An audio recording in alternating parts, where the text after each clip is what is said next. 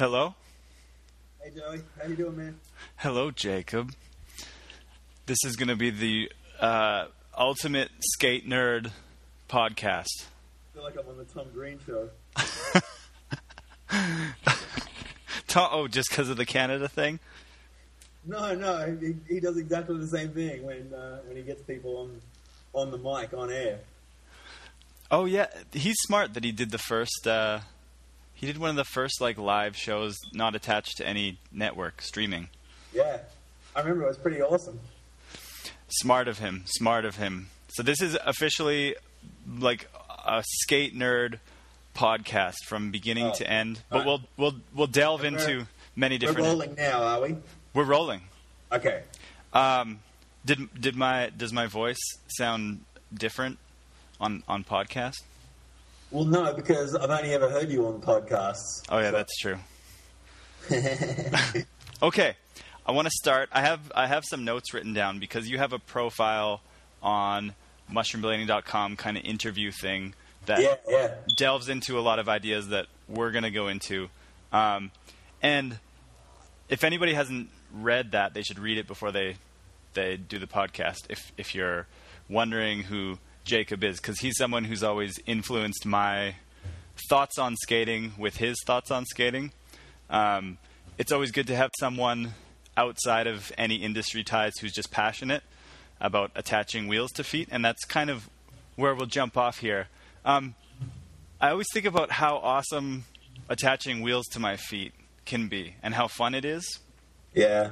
but the entire uh, culture surrounding it. I mean, I'm a 30 year old man who loves to use what what are called rollerblades, but um, I don't really connect with anything in rollerblading or or aggressive skating anymore. Um, is it hard for? I mean, do you get frustrated that we're still using rollerblades and that aggressive skating is still around and we're coming on? I don't know. How long has the rollerblade been around? 20 years? Yeah, a little bit longer, but um, well, I'll, I'll answer that question in the shortest way I can, and it's probably not going to be very short. But That's fine. I started uh, on rollerblades in '92, I think it was, and there just really wasn't a, a uniform culture to speak of. There were just random people from all walks of life that, you know, had really fallen in love with this idea of putting skates on and rolling around and seeing what was possible and what they could do. Uh, and that's the time where I really fell in love with it too. So my idea of how the culture was going to develop and what people were going to think of when they heard the word rollerblading or when they were presented with rollerblading was very, very broad compared to what we have here in the US now and what we've had for quite some time in the world, I guess, which feeds off the culture in the US to a large part. So I wouldn't, I don't know if I'd say I'm frustrated with it. I just would like to see it be a lot more diverse and a lot broader, as was, you know, my impression or my vision for what it could become 20 years ago. And um, you said in the strike write up that's on the uh, mushroom blading article um, that rollerblades were originally. I mean, I'm I'm paraphrasing here, but rollerblades were originally it was an ice skate dry land training tool. Was the beginning of it. Well, yeah, the, the story goes that uh, Scott Olson and his brother, I think, uh, saw like a really old, archaic, you know, basically made in some dude's garage pair of these in a sporting goods store. And it kind of piqued their interest, so they started looking into developing it as not so much an alternate, not so much an alternative to roller skates, but a summer training tool for ice skates.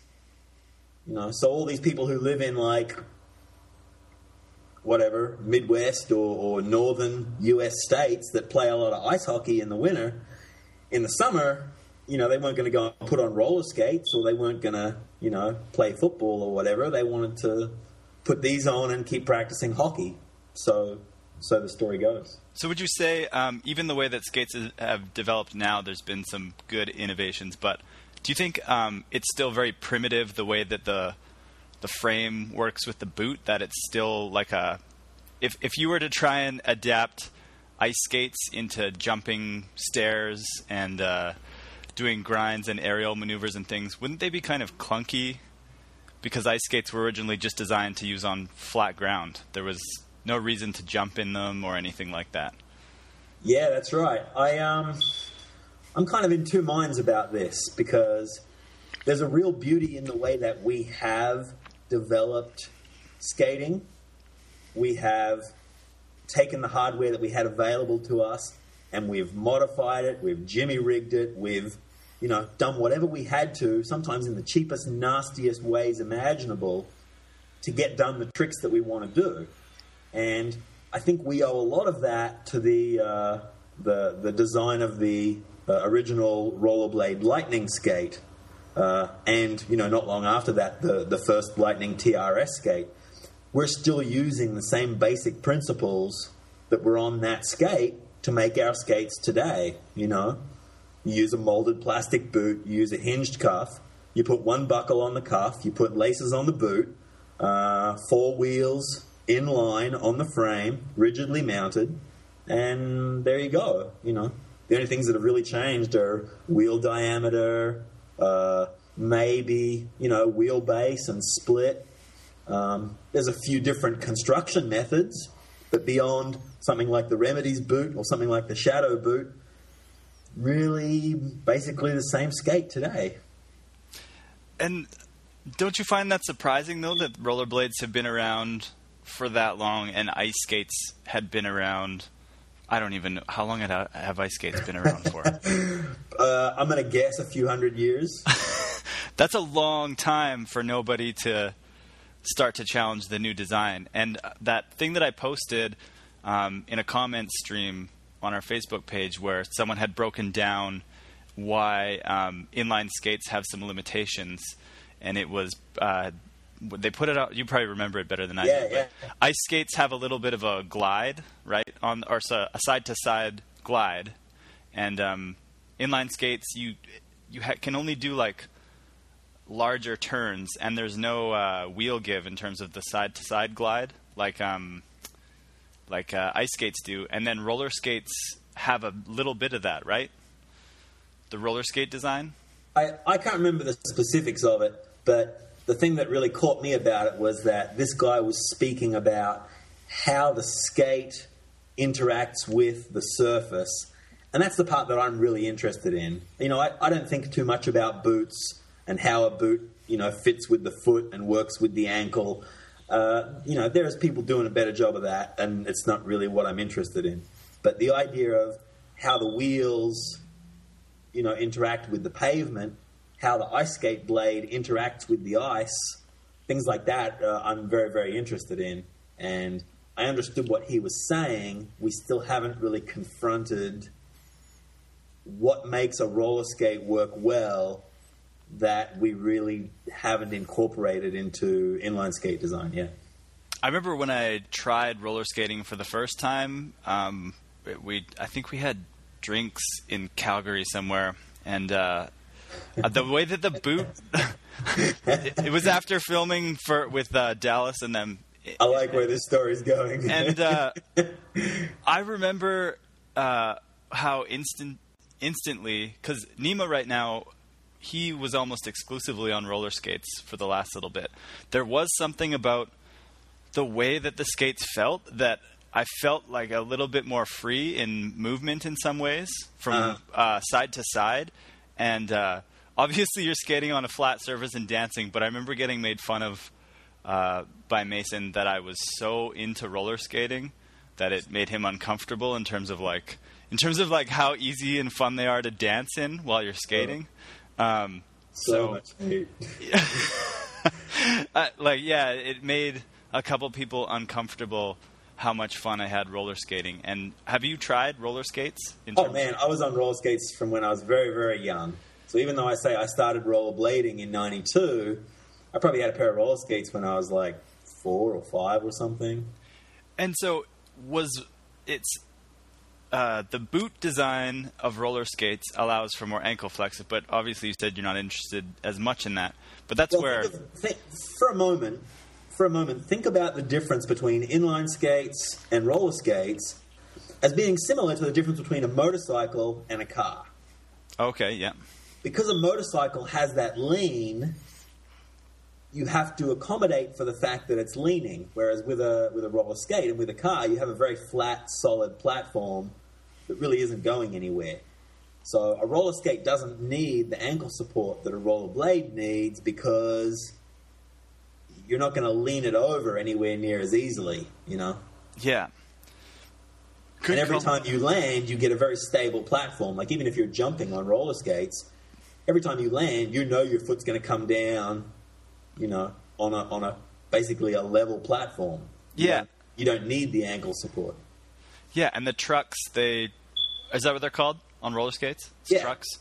They f- do they flex a little bit, or I can't. ha- Uh, They don't flex, do they? Like like a skateboard truck. when you say flex, do you mean like like the rubbers, the cushions? Like uh, yeah, it almost feels like there's a really really light suspension on it that when you. I can't even remember the last time I tried roller skates, but It's it's it's a stretch to call it suspension because there's basically zero travel there. But yeah, I guess you could. There's a little bit of cushioning. and the wheel standard is the same as a skateboard wheel or similar in terms of the width on roller skate sure- wheels. I'm pretty sure the majority of roller skate wheels use a different bearing standard, but it's, it's not very different. Um, they might be a little narrower. I don't know. Because, I mean, you've got eight of them on the ground instead of just four. Yeah. So then this leads me to the big thing that I I posted that's been messing with me constantly recently, and it was a simple uh, idea in terms of how it can translate into skates. I was thinking about Walkman, Discman, iPod, right? And then Yeah. I thought that was a real good analogy. and then the jump from uh, Discman to iPod is something that nobody could even imagine unless someone was crazy enough to make it. So roller skate. Oh, go ahead. Think of like the mid 80s, right? 85, 86, whatever. And some guy's got a Walkman and he's pretty happy with it. Yeah. You could explain to that guy what a Discman was, you know? Yeah. Because people who know LPs or people who know laser discs, it's not a it's not a stretch to understand what a compact disc is. But to try and like hold up an iPod Nano to a guy in 1985 and say, "Oh, I listen to all my music through this," he's just not going to be able to conceive what's going on. He's going to be like, "Well, you know, I don't want like a little six second, uh, you know, Diddy, I want like to listen to a whole bunch of different music." And you say to him, "Oh, well, there's twelve thousand songs on this." He's going to be like, "Get the fuck out! There's, you're lying to me. There's no way." exactly. So So you, you you can't you can't go like you were saying, you can't go straight from Walkman to iPod because it's kind of it's too much of a quantum leap. People aren't going to follow. People aren't going to support it. You need to take it one step at a time. well, and I had a mini disc player, and and I liked it for some reasons. Um, but once I had an iPod, it made my mini disc obsolete. So no one's even really trying to make uh, the mini disc of rollerblades right now. Um, it's there's probably a lot of people trying, and it's not making ripples or it's not making noise. Um, I don't think that there's any interest or any investment from the the bigger companies, the bigger manufacturers, in finding stuff that's significantly different to what they're already doing. And this is the point that I was making about the, the Lightning TRS. You know, that was a skate that was made in the late 80s. And you can pretty much hold that skate up next to skates that Powerslide and Sunshine are making today and have no trouble recognizing it at all. Whereas, like we said a moment ago, if you held an iPod Nano up to the guy from 20 years ago with his Walkman, he's not even going to know what it is. That that's true. And when you use skates, because I get this feeling all the time, and and um, Todd tries to uh, stray away from this, but I I obsess over it. That somehow, like the way that skating has evolved in certain directions, they're almost it, the skate doesn't could work better with uh, certain styles of skating, and that's where I start to get really frustrated, uh, thinking that people should be making more uh, weird ideas. The di- or the yeah, the mini disc. That's where the mini disc comes in. But um, and and for the record, myself and Jacob, we have no ties to any company, so we can say whatever we want. And I and I feel like that's such an annoying part of uh, the Todd always talks about on the podcast the marketing behind the same old design, right? Dressed up in a different way. It Yeah, keep- yeah. It keeps going on and on and on. What would it take for uh, for someone tied to a company or a company to listen to uh, a pitch on a design or how do you even begin to if someone had an idea for a mini disc or they think they have the idea for an iPod is it even set up that it's possible to go to a bigger company and them to listen to Well, I'm I'm gonna I'm gonna try and be as as understanding uh, about the situation as I can uh, with with what I'm going to say here. There's there's plenty of people in the rollerblading industry like that. You know, Kato has innovated some great stuff as far as remedies is concerned. Tom Hyser, that guy's got a bunch of ideas. And just to use those two as examples, they're both, you know, employed or at least in positions of influence with pretty large companies as far as getting those ideas put into production and made. You know, you and me both are waiting on Physics 2 to come out with a rollerblade logo on it. Um, so, without me knowing the reality of the situation, I've got to look at what's happening and ask myself, well, why isn't that happening? Why isn't that happening? And here's my hypothesis, here's my idea on why it's not happening. Tom Hyser wants it to happen. Rollerblade theoretically would like to do it as long as it's going to sell and as long as it's going to make money, but from their understanding and their market research of the people who are potentially going to buy these things, they've crunched the numbers and it just doesn't add up. It's just not going to make money. So, although all that stuff is on the shelf and ready to go and all the designs are already done, it never gets done because once the numbers are crunched, it's not going to work. It's not going to make money. And I think that comes back to the rollerblading community and the prevailing attitudes and the culture that we have. It's not supporting growth. It's still in decline. We're still we're still living that, that same old story, that same old identity of what rollerblades are good for and what rollerblading can ideally be, and it doesn't have a future. So there's no short in my in my mind. There's no shortage of guys out there in positions to get the job done with great designs ready to put out there, but you know the bean counters at those companies are saying we can't do it. We can't justify it. We're we're going to lose money. Our company's going to go down. Why why make that risk? and that that's so true. And uh, i don't think that will ever change like uh, in terms of if if you make an agreement to uh, work for a company that's that's larger than you and you have a position to um, make stuff it's always going to be changed because of the the numbers.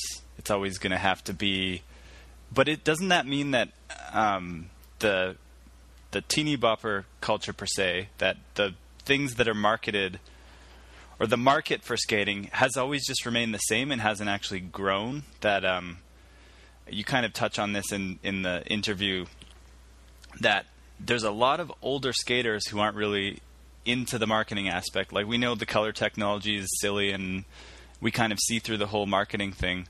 Um, that's where I start to think like, wouldn't there have to just be an entirely new industry? Like this, this, this whole thing is seems to be so screwed that there's not even one amazing thing that could happen within it that would change it. Because people like you and myself, or, or older skaters that I talk to, we always think that there would be one thing that could happen, but it seems to be the same stuff happening even in the past decade. I remember having like the same conversations over the past decade.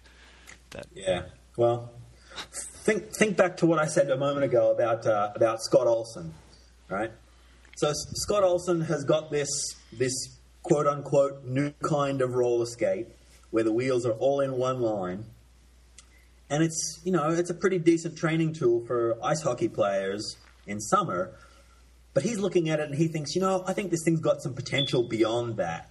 I think there's a lot of ways that roller skating didn't work for people, that this rollerblade might work for people.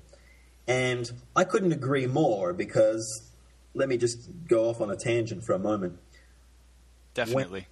When I when I started rollerblading, um, this is '92. It was because uh, my you know my gang, the kids I hung out with after school, um, they all got a pair. You know, my next door neighbors on both sides and the kid down the street all got a pair of rollerblades. And at the time, I was riding around on BMX bikes. Um, and they're like, oh, you know, get a pair, get a pair of rollerblades, come rollerblading with us. I'm like, you know what? Uh, I'm not really not interested in that, but I want to hang out with you guys, so I'll come on my BMX bike. And it kind of worked okay for a little while, but not for very long.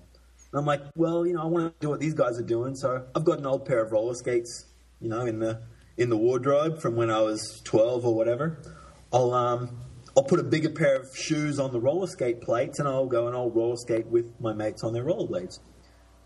So I did that for about a week, and that wasn't working either because they could go in a bunch of places that were way too rough and way too sketchy for the roller skates to even roll around.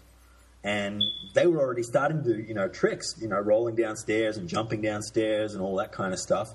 And trying to do that on roller skates in the same way just was not happening. so, so a kid at my school was selling a pair secondhand. I got them off him. All of a sudden, I'm rollerblading with my mates after school, and it just clicked. It made sense perfectly. Here is a skate design that works better for what we want to do than what your traditional quad roller skate works in the same situation. So, um, so I was sold. Back to what I was saying about uh, Olson. Yeah. So Scott Olson has realized, like, oh wow, there's a lot of potential this thing has that roller skates didn't have, and he goes out and he starts marketing these things to everyone. Like he doesn't he doesn't decide to convince roller skaters that he's got a better roller skate for them. He goes and tries to convince just ordinary people, everyone, that this is a better way to go. And it's probably one of the huge success stories of the of the '90s that he was able to turn, you know, what's a pretty ordinary piece of sporting equipment or you know whatever you want to call it, a toy, a vehicle, whatever. He was able to turn it into this, you know, this huge community of people and this huge movement, this huge fad. He was able to do that. So the point in that very long-winded story is that I don't necessarily think the answer is to pitch the you know the iPod of skates, the mini disc of skates. I don't think the idea is to pitch that at just rollerbladers because in order for it to become something greater, it kind of needs to set its sights a little higher than just convincing you know the the maybe one million people worldwide who are going to be rollerblading for the rest of their lives no matter what that uh, you know that there's a, a, better skate for them to do it on.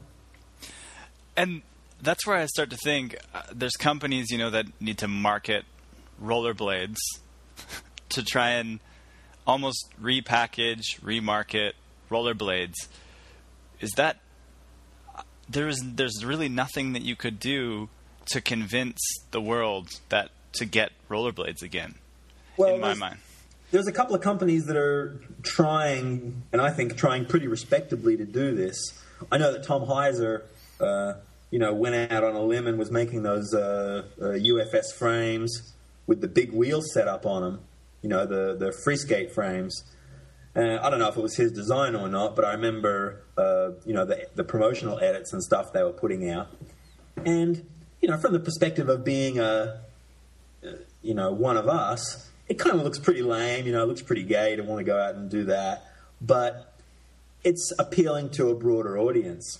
And what with uh, Power Slide and this new um, line that they're going to be doing around the the new Shadow boot, great idea. I don't know why they didn't jump on it earlier. You know, it's like it's like ten years after they bought the molds, they realized that oh hey, people can put any shoe they want in this uh, boot.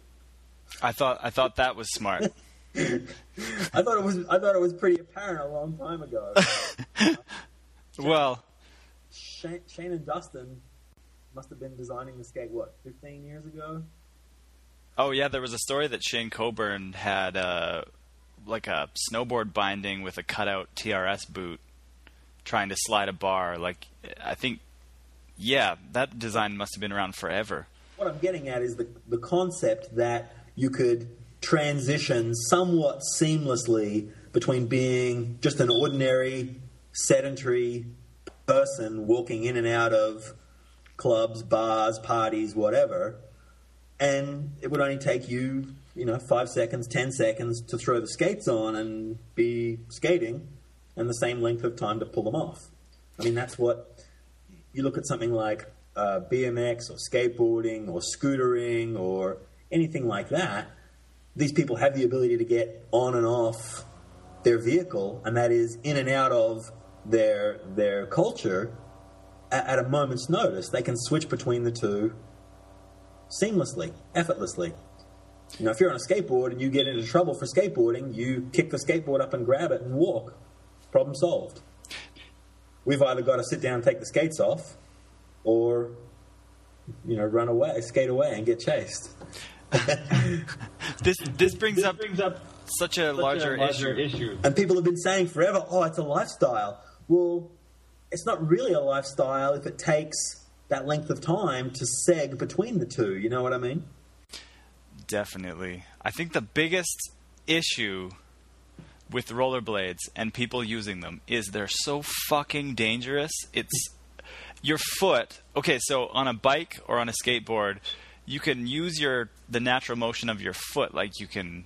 Uh, the biggest thing, what I'm getting to, is speed control on on rollerblades is very yeah. difficult to learn. In fact, it's it's it's a very uh, advanced thing. You'd have to be rollerblading for a very long time to learn like kind of a a hockey stop motion and to be used to your wheels gliding to the side a little bit, like on ice skates. But even then, between ice skates and, and rollerblades, the reason why they're such a punchline and such like people relate like oh it's kind of faggy and, and gay and awkward and dorky is they kind of reinforce an awkward uh, body position to anyone who tries them for the first time. Your foot and ankle is locked in.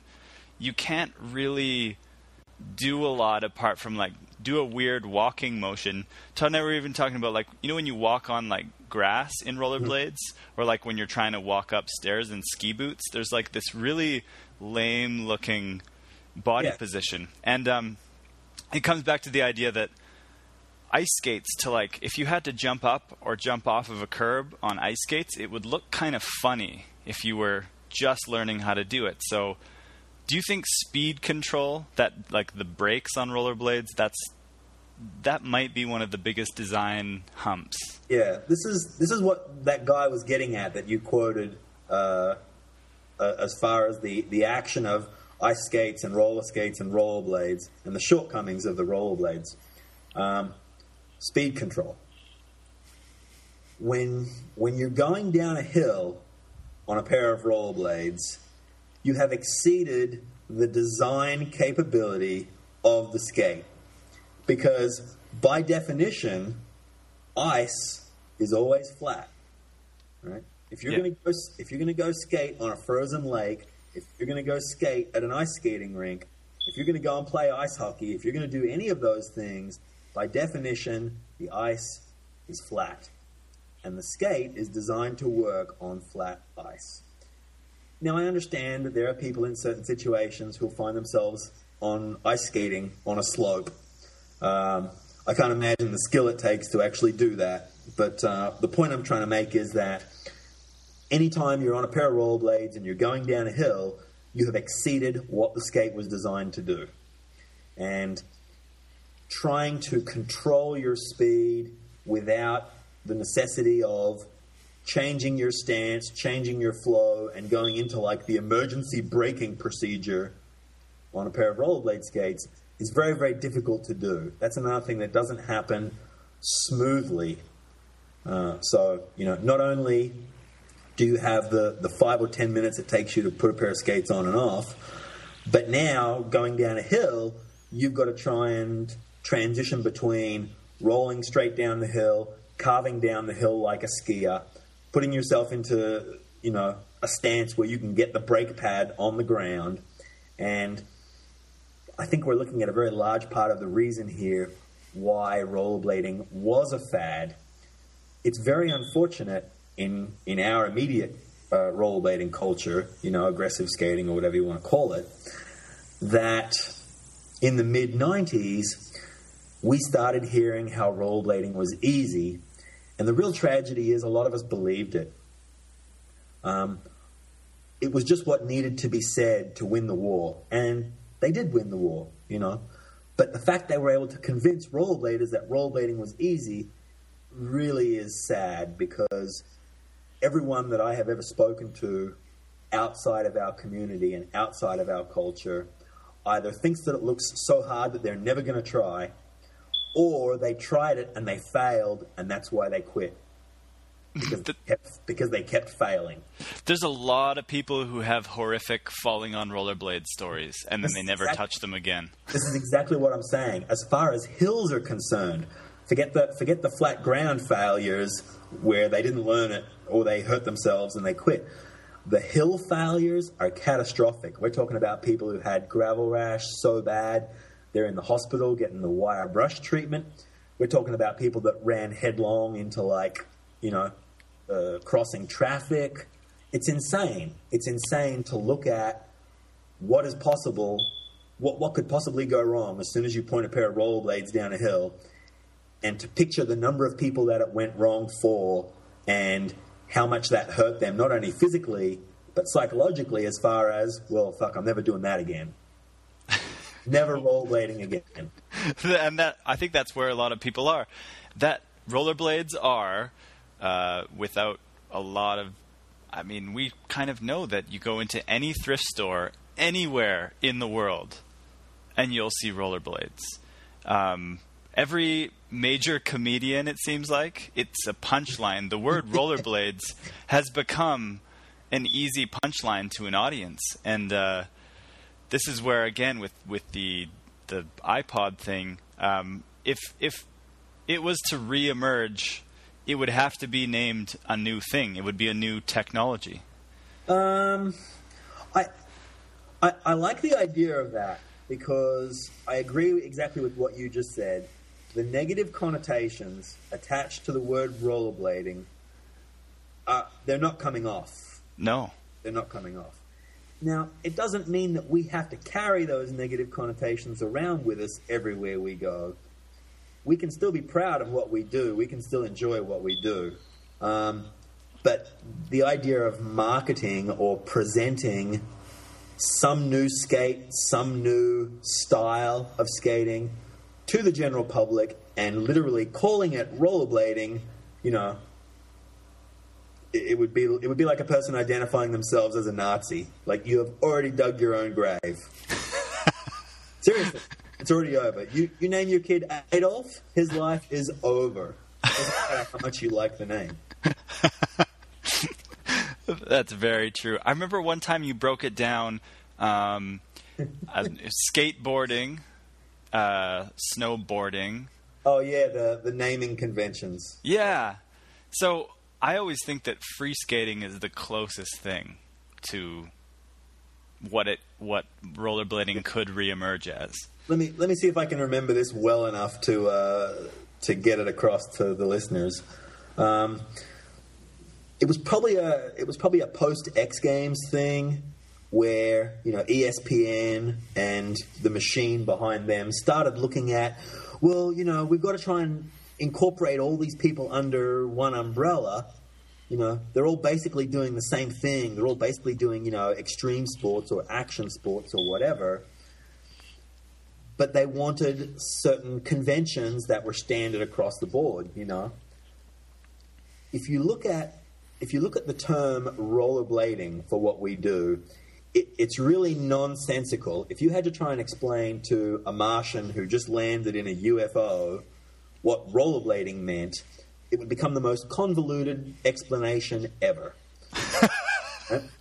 But the reason that you're doing it is you're trying to differentiate what we do from what roller skaters do, and they were trying to differentiate what they did from what ice skaters did. And even all those are basically the same action. What's changing is the surface rather than the hardware, right? And if you look at the board sports, they've got this all sorted out, right? Surfboarding is the action of boarding on surf, right? So you've got the surface you're performing it on, and you've got the action, surfboarding, right? Yeah. And then you've got snowboarding. That's all worked out, right? Um, wakeboarding kind of works, sandboarding, whatever. The point I'm trying to make is the convention there is set. The surface comes first, and then the action comes second. This is where skateboarding is in a really weird position because the action of skateboarding is boarding. It's got nothing to do with skating. Although you've got the same hardware on the board as what's on a pair of skates, you're not performing the action of skating. The action of skating is what should come second, and the surface first. Ice skating. You know, uh, grass skating, if that were possible Roller skating. water skating if that were possible. You don't need to call it roller skating though, because oh. you're, you're going to put the surface first. It would be it would be road skating. It would be street skating. Street skating, yeah. It would be land skating, whatever. And I don't know why they wouldn't go so far as to think of skateboarding as being street surfing, sidewalk surfing. That was kind of how it was originally thought. So obviously, that's a name that they looked at to try and get rid of the negative connotations that surfing had imposed on their culture. You know, we forget that in the in the 50s and in the 60s, someone who skateboarded is someone who didn't have the skill to be a surfer. You know, oh, that's easy. You know, you don't have to you don't have to catch the wave. All you need to do is just stand on it. You're on, you know, the street. It doesn't matter. You're a sidewalk surfer. We're mocking you because you're not as good as us. You're not as talented as us. And none of that's true anyway. But they had to deal with the same thing, and the way they dealt with it was by removing those connotations of being related to surfing from their name. But uh, I and skateboarding is just such a snappy name. Like in terms of the a marketable name, it's got a nice sound Uh, to it. I, I think maybe it just sounds that way because it's been marketed. You know what I Yeah, mean? that's true. That's true. think there's It- probably a lot of names that sounded really retarded when they were first heard, but whatever you know group of people made it work, all of a sudden that's a cool name. you like know? an iPod. like uh, like the Beatles. I'm sure when those when those four guys first said, like, you know what, we're going to be called the Beatles. I'm sure they got laughed and pointed at, and everyone said they were losers. You know, Well, and that's where you start to. but you make such good music that you actually make the name cool. You know. That's where. Uh, I mean, what makes something stick, right? how how do you know if rollerblading was to stick again? What would have to be behind it to make it stick? I don't think roll. I think the word rollerblading. Like, have we come to this conclusion in this conversation that the word rollerblading only means one thing to the mass? That you can't actually turn the w- word rollerblading over anymore, can you? I wouldn't, I, w- I wouldn't say that you can't. It's just going to take a long time. Well, I mean, do, think think about it this way: when when people hear the word rollerblading today as as a punchline, it's funny because of stuff that happened like 15 years ago. Definitely. Now, now if it's if it's still a punchline in another 15 years, and they're still laughing, they're going to be laughing at something that happened 30 years ago. Whether or not that's going to happen, I don't know. But the point I'm making is, it's going to take like, what is it going to take to make it not a punchline now, and is that is that necessary? Is that necessary? I mean, if if you're talking about, I mean, people people probably were laughing at roller disco for a long time as well. You know, people getting dressed up like like John Travolta in the '70s, but being on roller skates. That probably got laughed at all the way through the '80s. You know, and maybe now we're at a point where people can look back and be like, "Oh, roller disco." You know, I really don't. I really don't have any concept of what that means, so it's not funny anymore. But rollerblading didn't need to deal with that because it was quote unquote something different, even though it was very much the same. You know. Well, roller skates are on a uh, just through Derby alone that um, in Seattle more people hold seasons tickets for Derby than they do seasons tickets for the local hockey team in Kamloops. In well, terms yeah, of but, like, but you can see that roller derby, the way that it's done today, is the antithesis of what roller skating was in the seventies. Absolutely. And, and maybe that's what makes it popular is that people can look at it today and say, we wanted to keep roller skating, but we didn't want people to look at us like we were a bunch of disco jerks. So now we're going to put on like, you know, black makeup and knee pads and go out and try and kill each other. It also had a mainstream Hollywood film, just like how lots of women got into surfing after Blue Crush. Whip It came out and Derby exploded in a place like Kamloops. Derby exploded from a from a cultural reference point, kind of like what I like to call it. The, the really cool thing that we're uh, realizing now in this part of the conversation is that the action of skating is awesome, regardless of what culture is attached to it, regardless of what of what image you you put on it. The action itself, people want to do it. It's a it's a lot of fun. It's an incredible it's an incredible feeling. It's a great thing to do. That's never going to change, regardless of whether you're on, you know, roller skates or rollerblades or whatever's going to come next. If you're still performing that action, that you know, wheels attached to your feet motion, you're loving it. And this isn't true of just of just us, of just a, a cult community. This is true of everyone. People want to do it, but they don't want to have to deal with all that that negative connotation and that cultural junk that perhaps they don't identify with and they're not going to. This is where it gets absolutely insane that I feel like in 10 years time um, if it isn't if it isn't older skaters trying to come up with uh, new ways to make skates or frames or something like that, we're going to be watching the same marketing videos with new names, with kind of the same skates, and we're gonna go through a whole other pool of talent that doesn't really skate anymore, and we'll be it'll they'll be talking about the blading cup that'll have maybe the same amount of people going to it. Do you know that like that that repetitious thing that keeps happening? Um, uh, what would what would it take for do you think there's anything that could change in, in that structure of uh, I, I, just feel like that the ship is sinking i've heard before. Like it feels like the ship is sinking and everyone's still on it. And um, a lot of the best hints and clues i've ever got about the act of skating and the culture has been from people who have no involvement with it whatsoever. Yeah. Well the the way I see that, and I've ranted more than enough about this, but the way I see that is, you know, even even though guys like you and I will push the boundaries and find some different setups and some different terrain and some some different ways of you know stretching our our our discipline on skates, we're still pretty much aggressive skaters. You know what I mean? You and mm-hmm. me still pretty much identify with that culture, that community, and regardless of you know the fact that I'll put downhill skates or racing skates or whatever on my feet, it's still obvious that I'm not one of them, you know.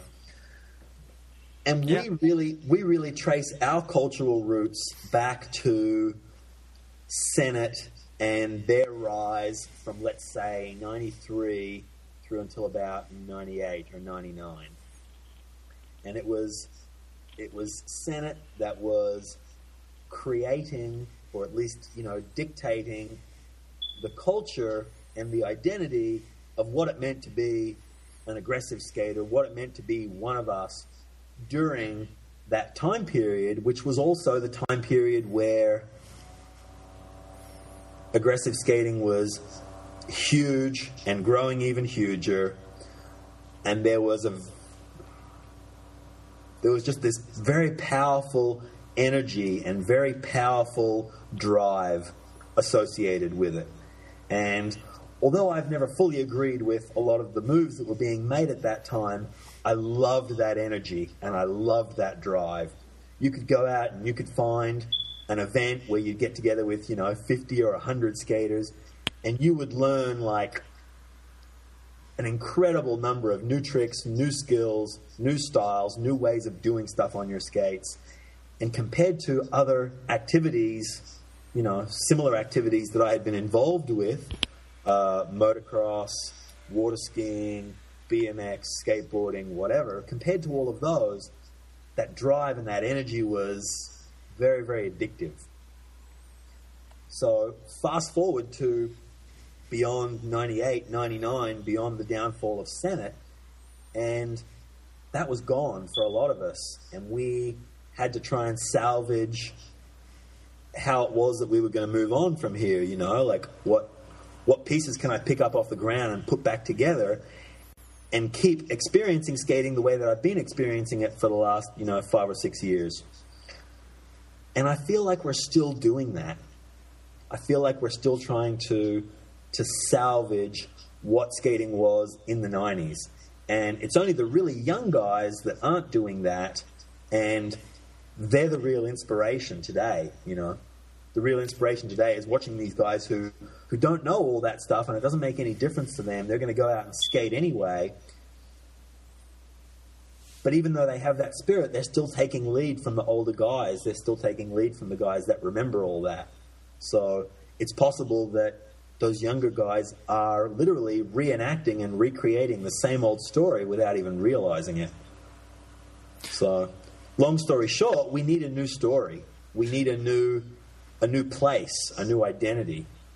That's where it gets uh, really interesting because um, there's been, you know, there's sections and tricks that are a decade old or more, and styles of skating that you can use as a reference that um, hold up today. There's timeless styles and timeless sections, and I, I really think it comes down to not being completely avant-garde or weird, but someone like Dustin Latimer, his second word section.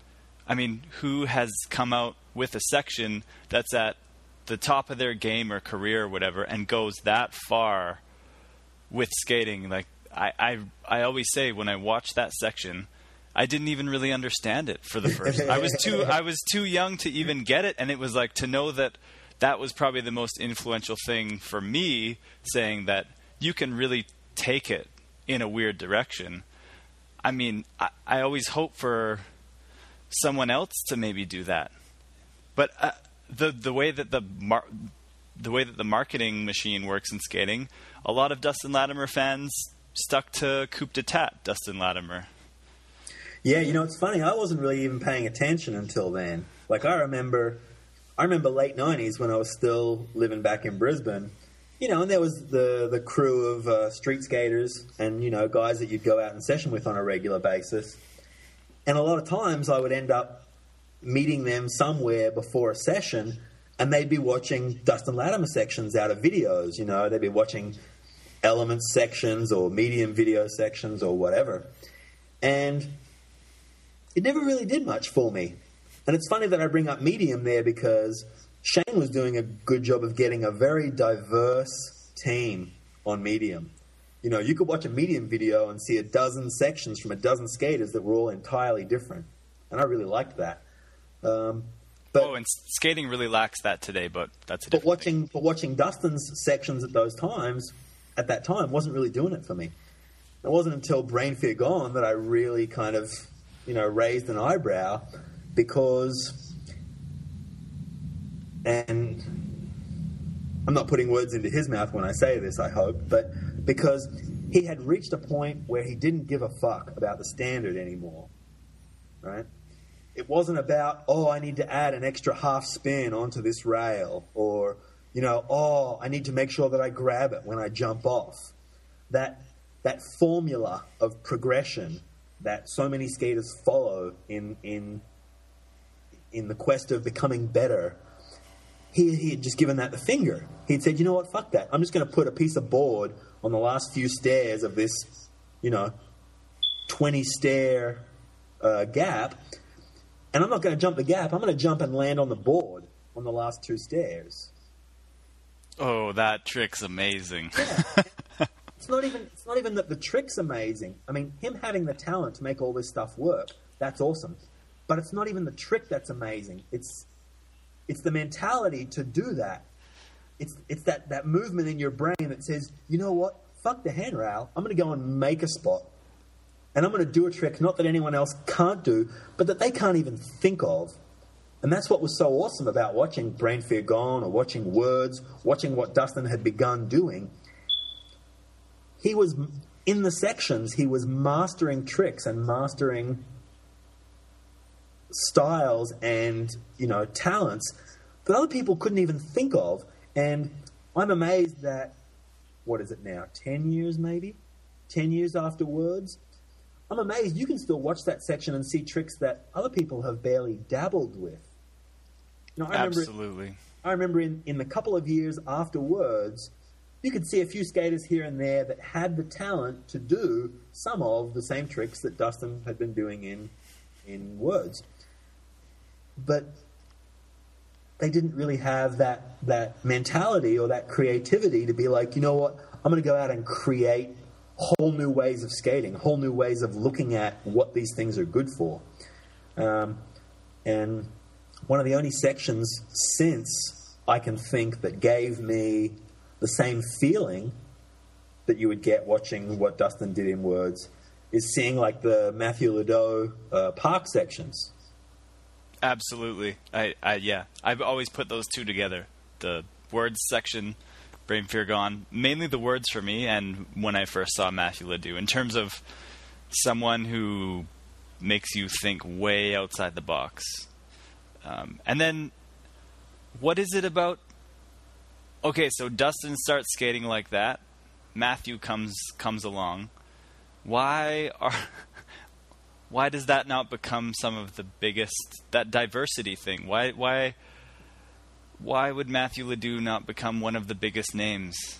Well, this is kind of what I was saying about uh, pitching pitching new styles and new ways of skating to broader audiences.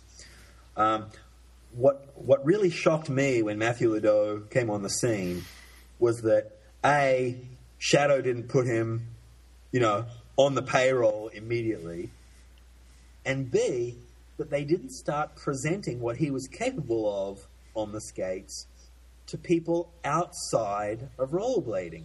I mean, here's a guy who's taken a very, a very distinct and very um, well developed parkour influence and parkour ability and put that onto skates. So, why aren't we presenting what he can do to the people in parkour? Why aren't we presenting it to them and saying, here's a way for you to expand your love of parkour in ways that you couldn't do on your feet alone? But because that doesn't fit with the story and the identity and the the game that that old 90s Senate movement had given us, we write the whole thing off and we ignore it. You know, oh, he's using his hands. You can't do that. That's that's breaking the unwritten rules. he's not, he's not wearing you know he's not wearing baggy pants or whatever these days. He's not wearing tight pants. There oh, is a very he's not, spe- wearing, he's not wearing all black. He doesn't have a moustache. like you can't you can't promote that guy. There's a very specific skating uniform right now. And yeah, uh, straight out of straight out of a zero video from like ten years ago. Not only that, but it's so funny. Um, uh, the uh, like Adam Johnson when he comes out with a new video, it's like the people who are in those videos are just pretty much in charge of the proje- progression of skating. It'll be like, okay, X grinds, the lower bars of rails, fakie 540s on street. Just like you can see how the whole thing is still very uh, linear in its progression. And don't get me wrong, all of that's cool. Of Right? course. All of that's cool. And in AJ's defense, there's a lot of content he puts out that doesn't go onto the DVDs that is much broader and much more diverse. And a lot of it, you know, I've got on my hard drive and I love it. So um, it's not that the skaters aren't capable of it, it's not that he wants to hide it. I think it's more like I was saying before about the bean counters. He's got to make what sells, you know? I mean, the amount of money that he puts into into him and the team putting one of these videos together, he's got to look at it while he's editing it and say, you know, remember, I've got to make thirty grand back on this kind of thing. I've got to, I've got to sell a bunch of this, and I mean, he knows I'm not going to buy one, so he doesn't need to make me happy. You know what I mean? He's got to make he's got to make the kids happy that are going to buy it. And if they want true. X grinds and they want, you know, whatever else, that's that's what they're going to get. That this is the, the point that I keep coming back to, right? yeah. Yeah. This is going to sound so horrible to say, Okay, let's do it. But that- and that's why I'm going to say it anyway because I'm that guy, right? Um, the the problem, if you're trying to identify it, is the consumers themselves, the the the rollerbladers themselves.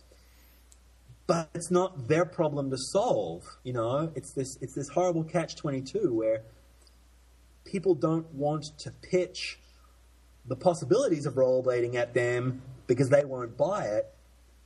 But if they're not pitched those possibilities, they're not going to want. They can't want them until they're there. You know what I mean?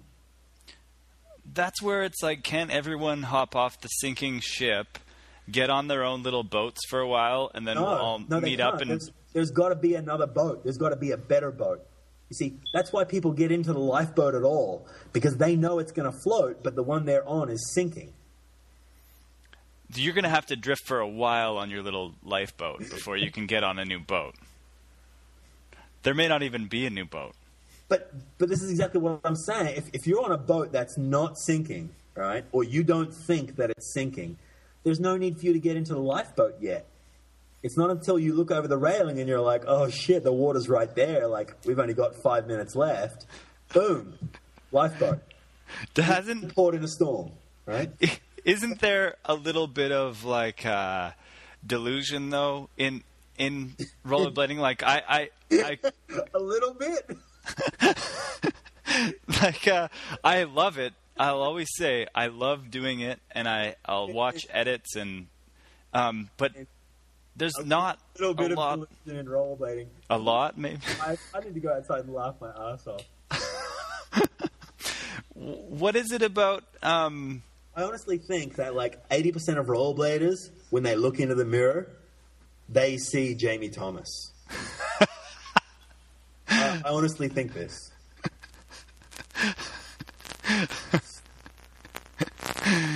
Uh, okay, and then this brings up a, a question that I'm always obsessed with. So, in the strike, uh, the write up that skateboarding started coming up with um, tricks that kind of like came up with the technology, if I'm saying that right. There, or there was something to identify with skateboarding that they had technology, which was Uh, well, I, I'm trying to remember. It's been a long time. Um, I said something to the effect of what what changed, what made skateboarding independent from surfing, and what gave it its own two feet to stand on, was that they started doing things on skateboards that weren't being done on surfboards. Now, it's not to say that it can't be done on surfboards, just that it wasn't being done. yeah, yeah. And that's and that's what created it as a that, that's what developed it as a standalone activity. You were no longer just imitating surfers on the pavement because now you were doing things that the surfers weren't doing. And what made that possible was the progression in hardware. Back when skateboards still had like clay wheels, or even worse, metal wheels, and like loose ball bearings in the middle of them, there was only so much you could do before you were snapping those things in half, you know, or before you were snapping yourself in half. You try and, I mean, not even an ollie, you just try and do an acid drop down like two stairs, three stairs, you're going to break the wheel in half. That's, that's how it went. So it wasn't until the polyurethane wheels were being made that skateboarders were like, well, wow, I can, I can drop down these three stairs now and keep going. I'm going to try and do it down four stairs. I'm going to try and do it down six stairs. You know, and all of a sudden, the progression of what could be done on the on the board had all this potential that it had never had up until then. From that that point of uh, talking about the the progression of technology and the progression of tricks, so then where does rollerblading fit in where you start talking about the extra spin or jumping down three more stairs or uh, rollerblading the culture seems to be obsessed with the idea of you know one more extra spin or if the disaster was a little bit bigger um, then something great would happen and you could show the uh, clip to people that would prove that rollerblading was great. What's uh, do you think that the progression of the technology is like the the style of rollerblading and what will be known as rollerblading style will be much different than what we think of it now? Yes. I think there is so much potential in changing up the hardware design and the way that we address this in my mind is by looking at the limiting factors of a conventional rollerblade skate, right? So let's do that right now uh, Lightning TRS, which is still your, your default rollerblade design, right? Four wheels, inline, under the boot, rigid plastic cuff, all that jazz. Um, the first limitation there is grinding. And the best solution we came up with a long time ago for that was anti rocker. Right? Throw your anti rocker wheels in, you're good, you can grind whatever you want but you can still roll over curves and roll downstairs if you really have to. You know, it it rolls better than than freestyle because you can go over curbs and stairs. It grinds better than flat because your middle wheels are you know 100A or whatever. So it's a great solution. And although to me, from a design perspective, it looks pretty archaic and it looks pretty amateur, there's nothing that works better than it still. It's yeah. still the best working setup that we've got. Yeah. Unfortunately, it really limits the rolling capability of the skate because you only have a very small amount of uh, urethane on the ground for grip and for shock absorption. You are asking those wheels to handle a huge amount of force and a huge amount of uh, responsibility as far as you being able to control the skates on pavement while doing what you do. And you can't stretch the wheelbase of the skate, you know, any further than maybe three quarters of an inch each way past the ball and the heel of your foot without losing all possibility of going around corners without picking your feet up. Yeah. Um, so so you just can't do it. You can't extend you can't you can't extend that wheelbase. Now, a lot of people might listen to what I just said and be like, "What difference does that make to anything?" I'm going to give you the perfect example. The the drip drop gap that Haffey tried and failed. yeah. Let, before before anyone before anyone hears what I just said and starts sending me death threats, um, he didn't fail. The hardware failed him. And that's the whole point that I'm trying to make. Coming down from that height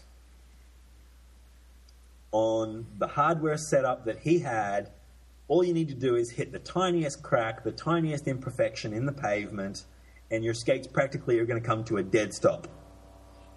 In that moment that he had to land that trick on on both feet on four wheels, the you know the, the, the physical chemical properties of the urethane and the, the, the, the science behind that hardware doing what it needed to do for him to be able to control the skates and maintain his balance and roll away, it's a one in a billion. It's practically impossible.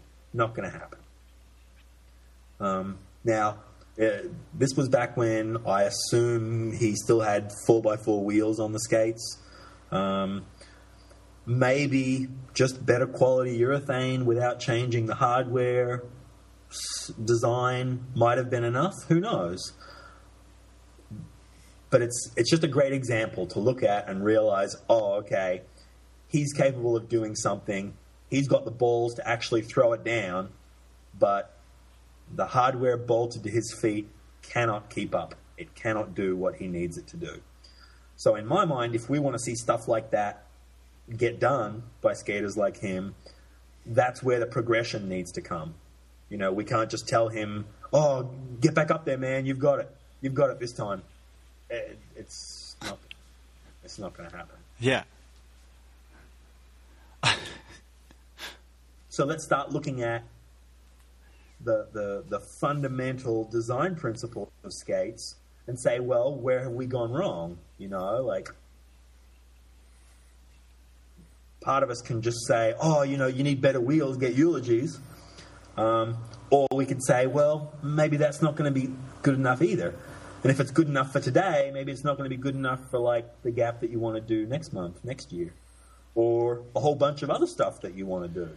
You know, and that was one of the things I really enjoyed uh, with doing metric frames was just talking to skaters that would come to me and say, "I want my skates to do such and such.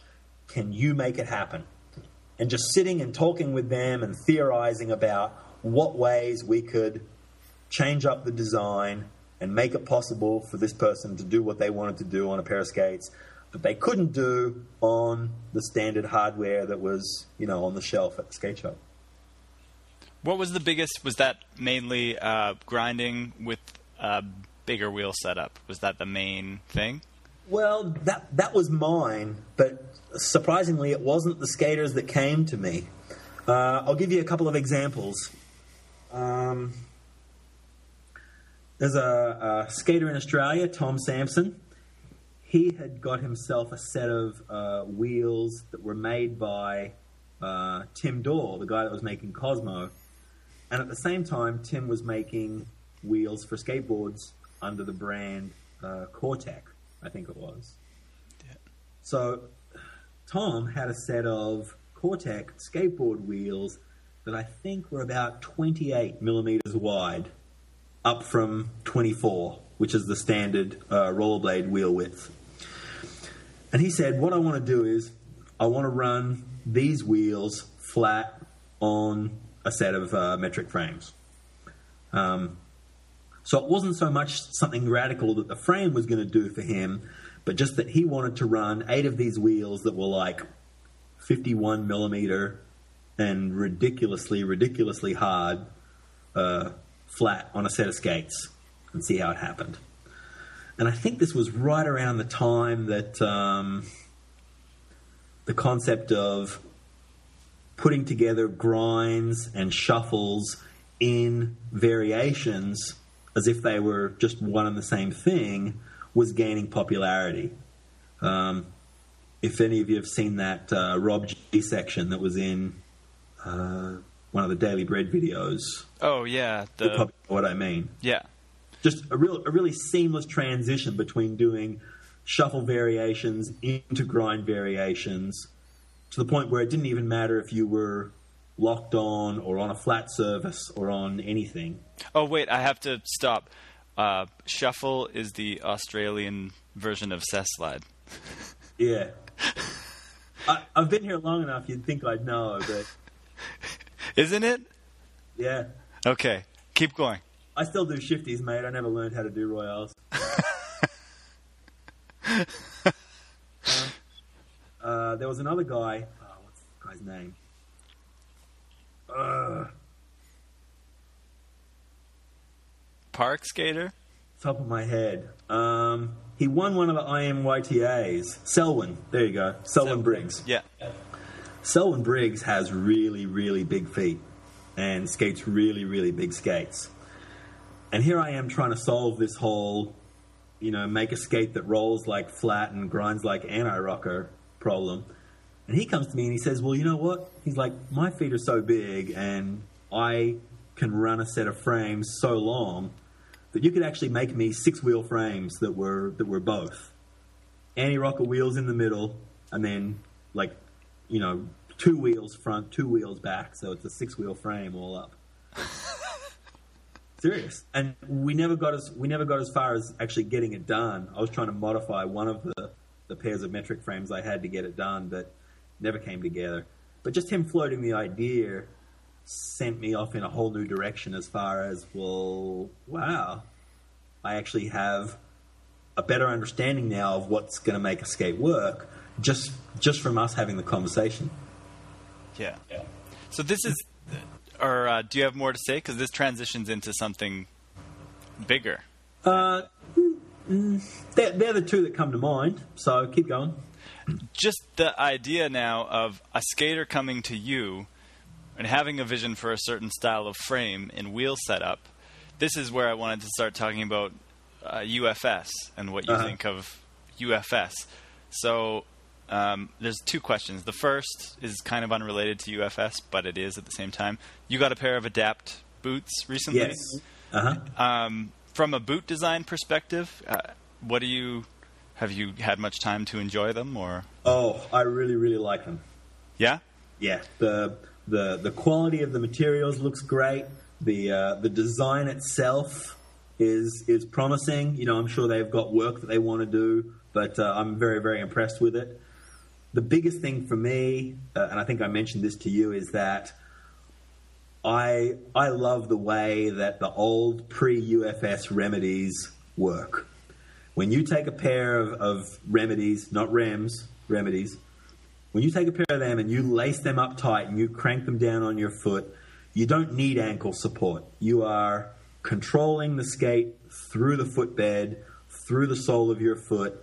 I love it. It's like wearing a pair of tennis shoes. You can you can point your toes when you jump and when you land. You can carve bowls like like it just feels like no other skate. Um, it's been a long time since I've actually been on a pair, so I don't want to say that being in the Adapt boots is exactly the same, but it certainly is reminiscent. When I get on the Adapt boots with the big V cut that they have in them, uh, I'll lace them up tight on my foot. I won't use the strap up top. I won't lace them all the way up through the eyelets, and uh, and it's the same feeling. It's it's the same sensation of skating. Mind you, when I do that, I'm not I'm not, I'm not doing drop rails. You know, I'm not I'm not coming coming off a handrail halfway down and trying to land on the steps and not you know break my feet off at the ankles. It might not work for that, but um, but for the style of skating I do, Love it. Absolutely love it. That's closer related to my style of skating that I've always found. Um, uh, Remedies were the first boots that really changed my style of skating, and, and you were the first person who I heard say controlling the skate through the footbed, and then I just realized, holy shit, that's exactly how I use my skates. Yeah, because Not, I mean, as as a skater, the the muscles in your lower leg and the muscles that control your foot should be pretty well developed, and you should have the skill level to to control the skate in that way. I mean, I know there was a there was a big push amongst basketball players for a long time to be wearing high cut boots. But then they started rebelling against it and saying, you know what? If we have all this support, you know, in the high cut basketball boots, it doesn't require for our leg muscles and for our ankles and for all that stuff to be as strong as what it could be. And we'd rather build all that up naturally and learn how to use it naturally because that's an advantage. Then all of a sudden you see a whole bunch of basketballers out there in low cut shoes. And they're, oh. out, they're out there in low cuts because it's better for them to have what they need to get the job done as a part of their body rather than as something that they strap on to their body rather than as the shoes that they lace on. And I couldn't I couldn't agree more. I I understand that under in certain situations you want all the support you can get, but the way that I see most rollerbladers skating these days, I would take the remedies over, you know, a, a rigid plastic cuff any day. Yeah, um, I think even And Dustin. Sorry, let me just finish this. Oh yeah, of course, yeah. the fact the fact that Chris Haffey can go out and do uh, can go out and go above and beyond what anyone's ever done and be doing it on remedies with you know without the cuff and without that rigid plastic ankle support surely that shows us it's not necessarily the right way but at least a viable way you know it's a way you can do it. You don't have to skate remedies but you can't look at them and be like oh i can't wear those. My ankles will break. Exactly. I'll never forget when I I had a couple years skating other skates, and I went back to um, cuffless rims, and I remember like uh, my ankle muscles were sore, but in a really good way that I hadn't been using these muscles, and uh, I think a lot of people mistake um, floppiness sometimes or or lack of ankle support for just their muscles aren't built up right Yeah. there. Um, but if you work through it like the rewards you know the King 55's another skate. Same Yeah. same kind of thing. Yeah, I actually just found another pair of them on uh, on Craigslist not long ago. God damn it. How many um how many boxes of wheels cuz I got in that original I know you were one of the people that I was fighting with in a lot of I would be like at work doing the eBay auctions and I ended up getting 4, but how many did you get? Did you get uh more than 4? I have enough wheels to put pretty much every wheel company in the industry out of business, Um, you fucker. I, but, I, I'm not going to. yeah. Chill, chill, guys. I'm not going to. I just, Um, love hearing, I just love hearing all the shit talk. Like, uh, oh, they're made in China and they're probably really, really bad now and they don't work anymore. And don't don't buy that guy's wheels. Just keep buying my wheels. Whatever. I got the um I think I was on the same set of 57s face face wheels before I had won any of the auctions, but on the Europe trip for Better Than Baseball, it was 2 months skating a lot and I brought an extra set and I didn't even change them skating flat. And it's like people try and say that they're not as good. Oh god, and I love the 60s. The 60s with the core. Do you Yeah. you got a bunch of those? Yeah, Just they're, how- they're all they're all I got. I didn't get any 57s or 55s or anything. The Um, are all the Tom Hyser blanks. And what a great wheel to have a, a big stock of. There's not even a wheel that you can buy that's like that wheel. Well, that was the purpose of buying them all was to build, to make a frame that was optimized for that wheel, and be able to sell the bottom end of Escape set up complete. Because that was one thing that I was really, really uh, struggling with as far as metric was concerned. You were trying to design the frame and build the frame to be optimized in every way, but you didn't know what wheels people were going to run. And even if you knew what size wheels they were going to run, you didn't know the profile. And nothing was going to stop them from changing those and putting different wheels on.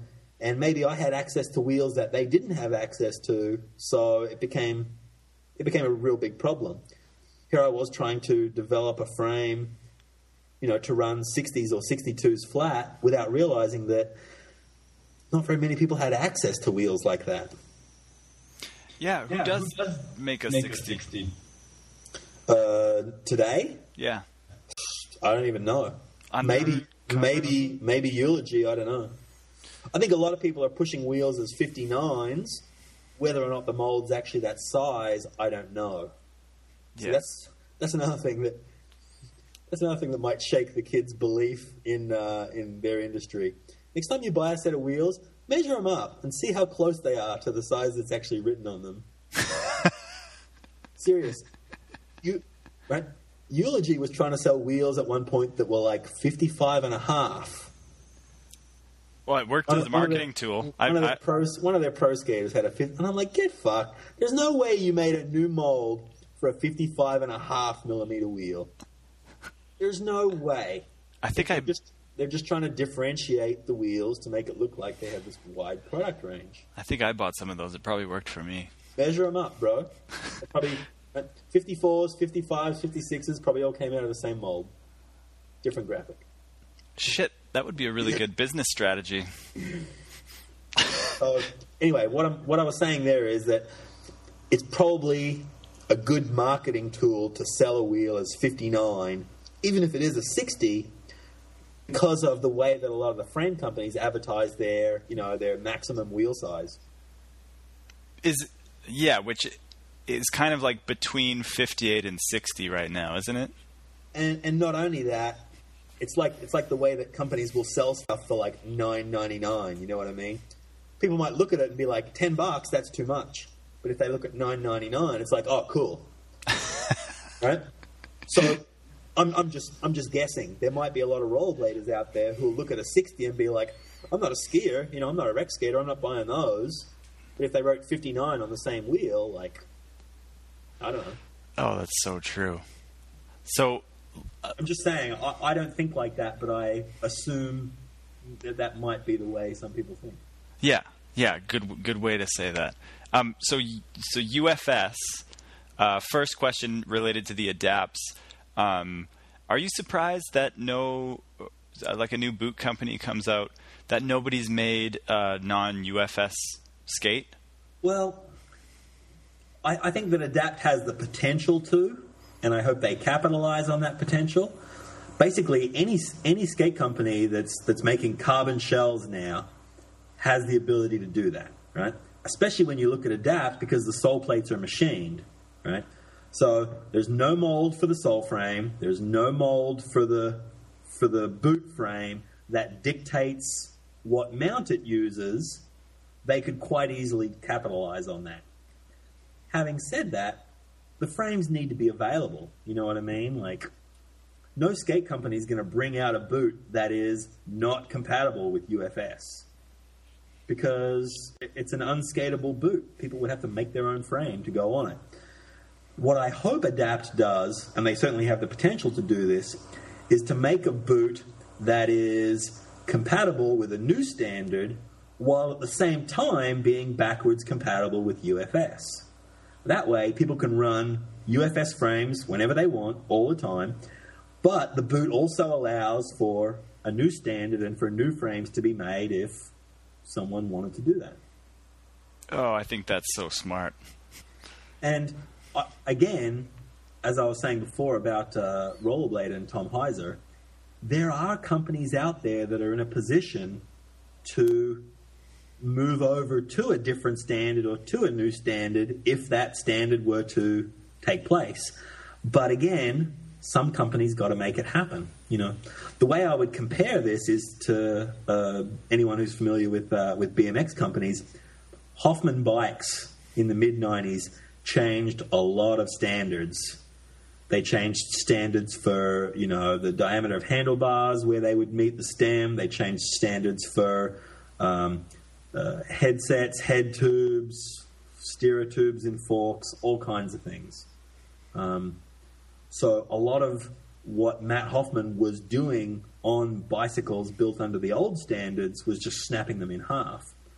And it wasn't enough for him to go to, you know, his old sponsors like Haro and say to them, "Oh, you need to change this. You need to make this thicker. You need to make this stronger. You need to make this work better."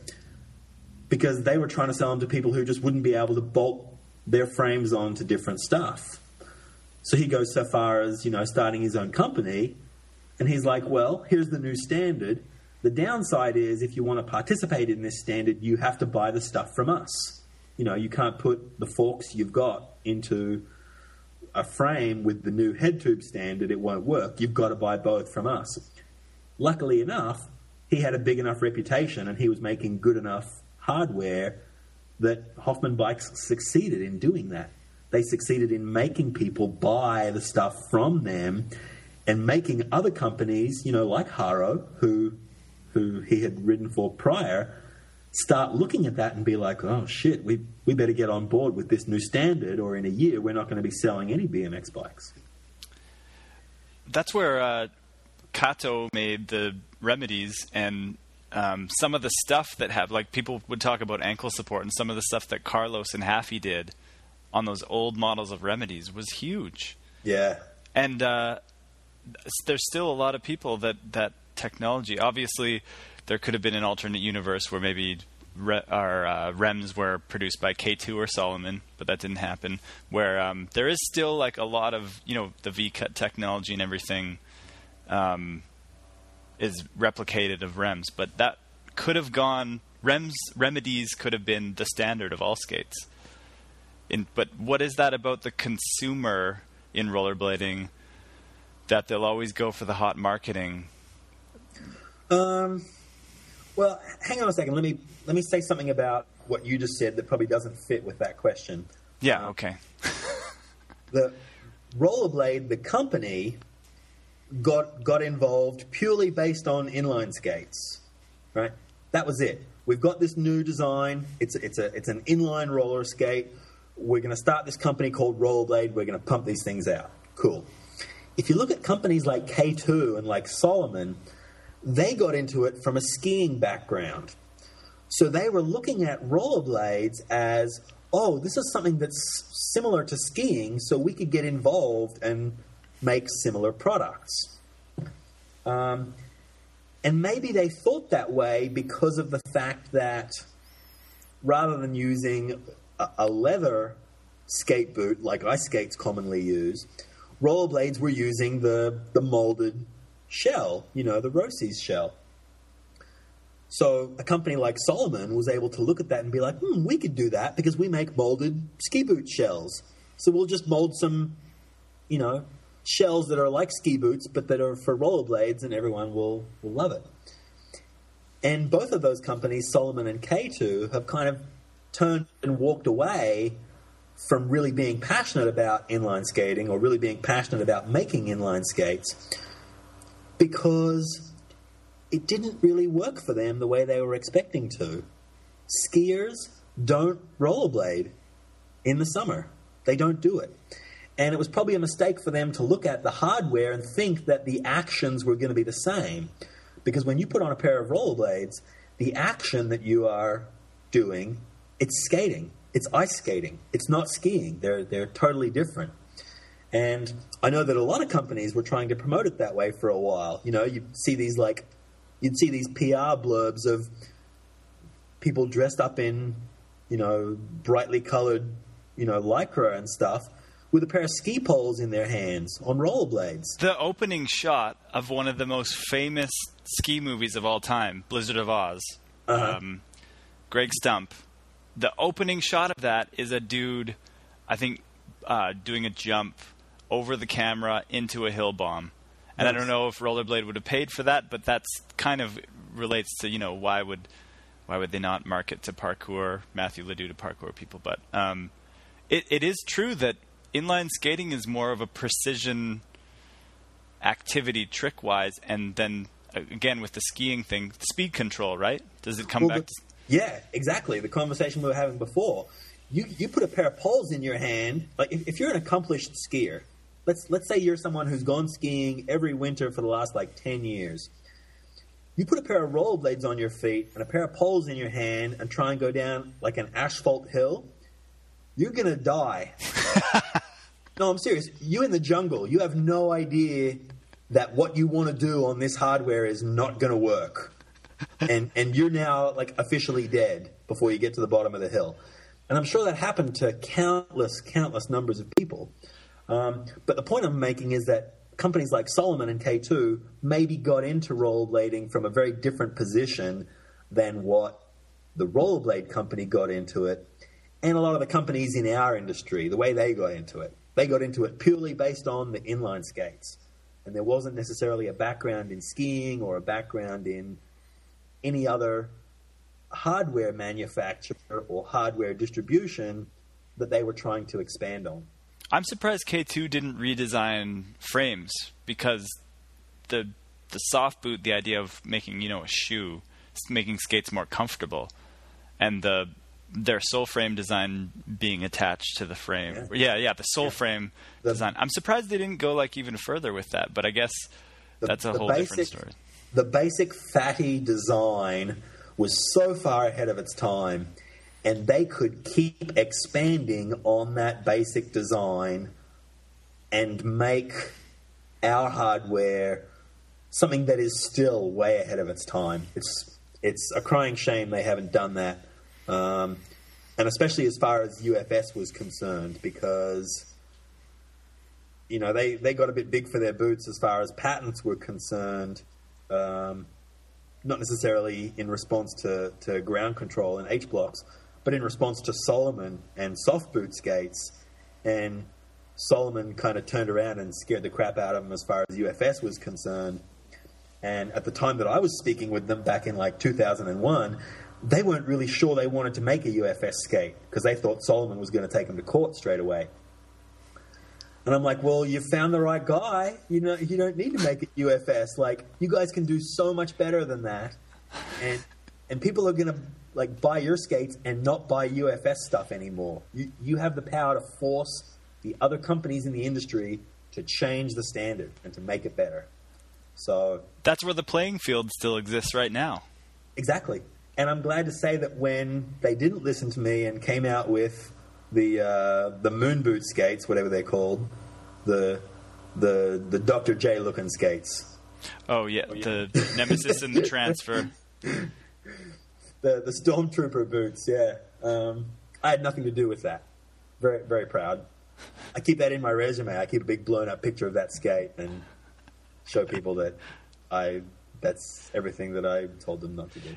One thing that that I that is to that boot's advantage was um, how it was like a snowboard boot, and Pat Lennon in Leading the Blind, it was like the first large, like almost like a skier snowboarder type section on rollerblades. That he was in those, or no, he he was in those boots for some of that section.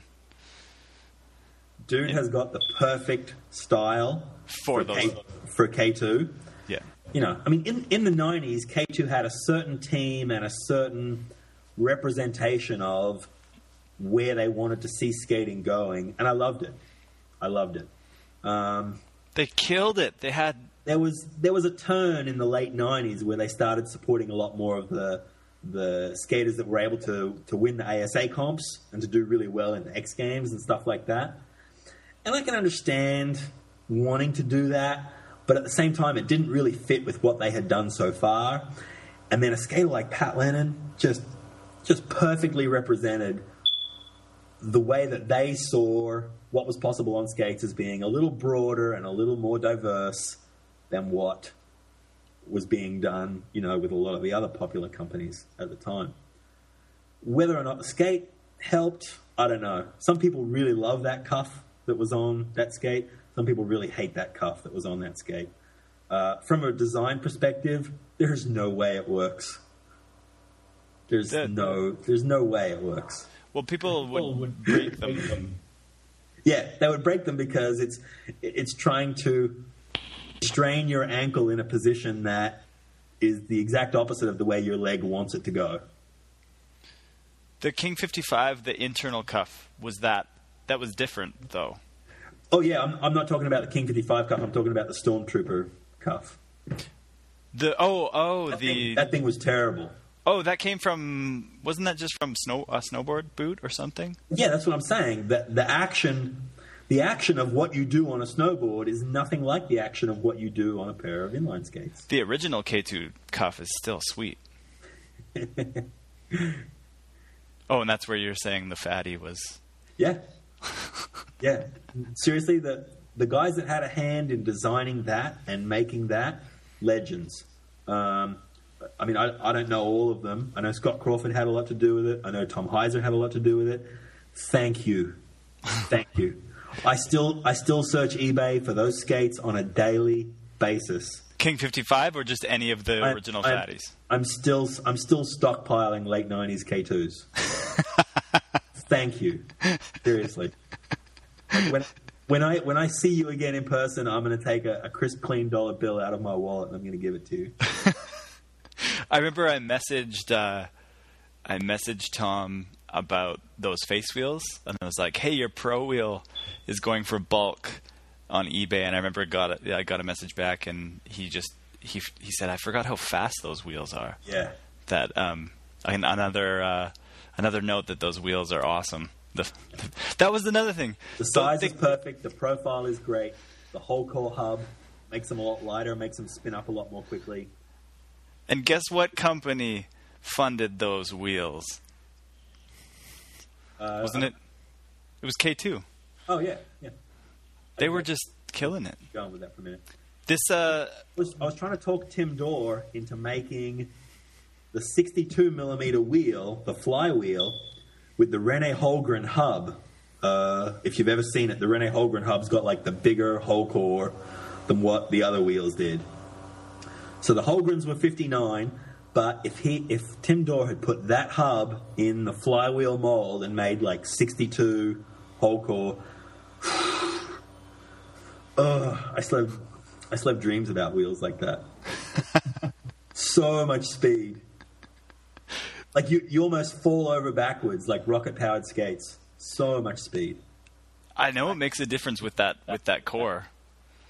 Definitely. Oh, I'm was going to ask you the difference between flat heel and uh, and raised heel skates. What's what do you Uh, think? I I don't know the I don't know the biomechanics of it. I prefer the flat heels. Um, I mean, even in the even in the shadows that I have now, the rubber heels just gone altogether. That's how Josh skates them too. and I have a I have a pair of like um, I guess you'd call them driving shoes. You know, like uh, like Adidas or Puma uh, driving shoes, where you don't really have like a heel lift in the shoe, Okay, yeah. and the sole stretches all the way around the back of the heel because in a car that's kind of where you've where you've got your heel resting on the on the floorboard anyway. Yeah. So I, I, I like running all skates very very low in the heel. The original uh, pulling the I was even pulling the, the rubber wedges out of the Deshi carbons and skating them flat heeled as well. really Yeah. The original Remedies, though, had a heel lift, and the original Rollerblade Lightning would have had a heel lift, like built into the. Oh no, never mind. Remedies were. Uh, Lightning had a heel lift in the boot, right? Or did it not? Yeah. Yeah, like 12 mil, I think. And then Half inch. Remedies. Was that in the frame? Yeah, they had a heel lift too, didn't they? Yeah. And is that um, is that more of a natural ska- skating stance? Just more on the balls of the feet? Uh, man, I, I, I don't really know the, the science behind it. I, I know I prefer the flat heel. Um, I think I remember around the time that, uh, that the King 55s were released, Scott Crawford saying something about it. I think he preferred it on vert. It gave a more uh, neutral stance between you know going forward and going backwards, something like that. Yeah, that makes sense. That makes sense. I, And then- I, I, I, I'm not in a position to say that one's better than the other. I don't know, Yeah, but I, but I definitely prefer the flat heel. Yeah. I still don't know. I I love And I mean, it's still lifted a little bit, even in even in K2s. It's still lifted a little bit, but uh, but much less than you know in like a traditional Roces mold. boot. It's a much different style because that's where when people would try K2s for the first time, they would fall have the falling back feeling. But then once you got used to it, it would be really stable in certain ways and good for. Uh, I remember Fakey was good with a flat heel. But Yeah, I I love it. That's besides the point. UFS. Did we talk about UFS at all? I think you were getting to a question. Okay, that's right. well, skate nerding, you get you get sidetracked. We talked about the possibility of non-UFS skates, but how limited um, design-wise is UFS for frame? Um, it, it's it's pretty good. It's pretty good. Uh, I would say that ninety five percent of skaters are probably perfectly happy with it the way it is. Um, there was a time where I was advocating stretching the mounts further apart in order to, you know, to run a, a decently sized flat setup and still be able to have, you know, a good groove and a good uh, block design for grinding if you had, you know, 60s or 62s flat on the skate. Um, it isn't necessary. Uh, I, I I would still like to see it. It isn't necessary. I mean, if you look at if you look at the Kaltik frames, and the people that are running those with with big flat setups, I was able to fit 62s flat in there. It's going to work. It, it's it's good enough. You don't need to change UFS. Um, I still think we could gain a little by changing it without really losing anything design wise, but our industry is just not in a position to spend that kind of money or do that kind of work to make it happen. So it's not going to happen. That's what kind of brings me to my next question. Have you done some mini disc prototypes? Um, yes. There's a there's a there's a few ideas that I have experimented with and have prototyped with to try and work around the limitations of UFS and make a frame that's going to roll as good as flat and grind as good as as anti rocker. And that's whether, oh, whether okay. or not I've come up with something better in all respects, that's that's debatable. so I don't I don't know if I'm allowed to ask about um, from the mini disc, but uh, the idea of speed control. How has nobody come up with an idea um, where the speed control on a skate changes? Do you think there's people out there that that have an idea? Um, did you did you see that that ABT brake that Rollerblade was working on for a while? Um, was that way back when, where you you put weight on the back of it and it would go down automatic? Like every time you lean back, it would go down. The, the the brake pivots, and there's like an actuator that's attached to the cuff. So when you put the skate out in front of you and you're flexing the cuff back, it actuates the brake. Brake pad goes down, touches the ground. Weird. It does work a little better than getting into the you know emergency braking position on a pair of rollerblades, but you're still not in the natural flow, the natural motion, the action of what you're doing, the way you are on a pair of skis or a snowboard, for example.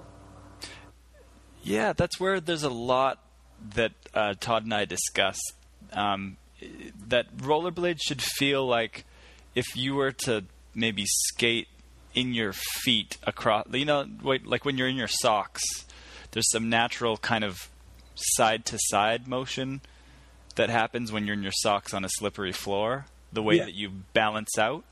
That Uh-huh. um, I think if there was, and I have no idea how the hell to invent this, but if someone was to put on a pair of maybe they wouldn't be rollerblades, maybe they would be some new way of strapping wheels to your feet, and there would be a really natural way that the they use the weight in their feet and their ankles to control speed, where it felt really natural. And I think that's where you say the side to side kind of give on a skis or snowboard. That's where you learn. So is that what that's called the side Well, cut? If you're, is- if you're if you're trying to come up with ideas there, look at a lot of these alternative skateboard designs have come out where people are trying to make the action of skateboarding more like snowboarding. I mean, you know, we've all seen ripsticks, we've all seen snakeboards. Um, there's a guy that came up with one that's become pretty popular recently, especially up around San Francisco, called freeboards. Um, these are all ways of trying to make, you know, the, the urethane wheels and the bearings and the skateboard hardware feel more like a snowboard uh, on pavement. And that'll, that'll give you a lot of ideas. And but is this where it brings up in, a bigger idea of um, the simplicity of a setup of a skateboard or rollerblades? Simplicity becomes important in terms of the design and the way all of the hardware works together. Well, that's that's certainly the beauty and the saving grace of rollerblades is that the design couldn't be any more simple than it is. You know, I mean, I, I joke about it being like the Flintstones car, um, and it really is. You know, uh, a six-year-old could literally bolt a pair of rollerblade skates together and not get it wrong. Whereas you look at you look at like you know a bicycle, someone trying to bolt a bicycle together, you know, with all the brakes and with all the, the hardware and stuff, something's going to go on the wrong way. Something's going to get you know, pinched or or adjusted incorrectly, it's not it, it, it's not as easy as putting a pair of rollerblades together. And even when things go wrong with a pair of rollerblades, you can you can find a way to make it work. You know, you can you can rig that stuff back together, and it's going to keep doing what it does. And I think that's one of the reasons why it attracts the people that it does. You know, rollerblading is huge for a much younger demographic than, say, BMX riding, because the BMX riders, you know, it takes a little more skill or a little more attention or a little more mechanical ability to actually keep the bike running good enough that you can do the stuff you want to do on it. Then, um, would you say uh, roller? Could there be a design that could be adapted to uh, recreational and speed skating and uh, aggressive or freestyle skating? Could um, could there be a more open frame or boot design where it's more customized, or are we talking about aggressive skates? There'll be a BMX type standard for aggressive boots. Um, us us talking about you know the us talking about the the mini disc of rollerblades, coming up with something that is next level, but not like way out in in left field.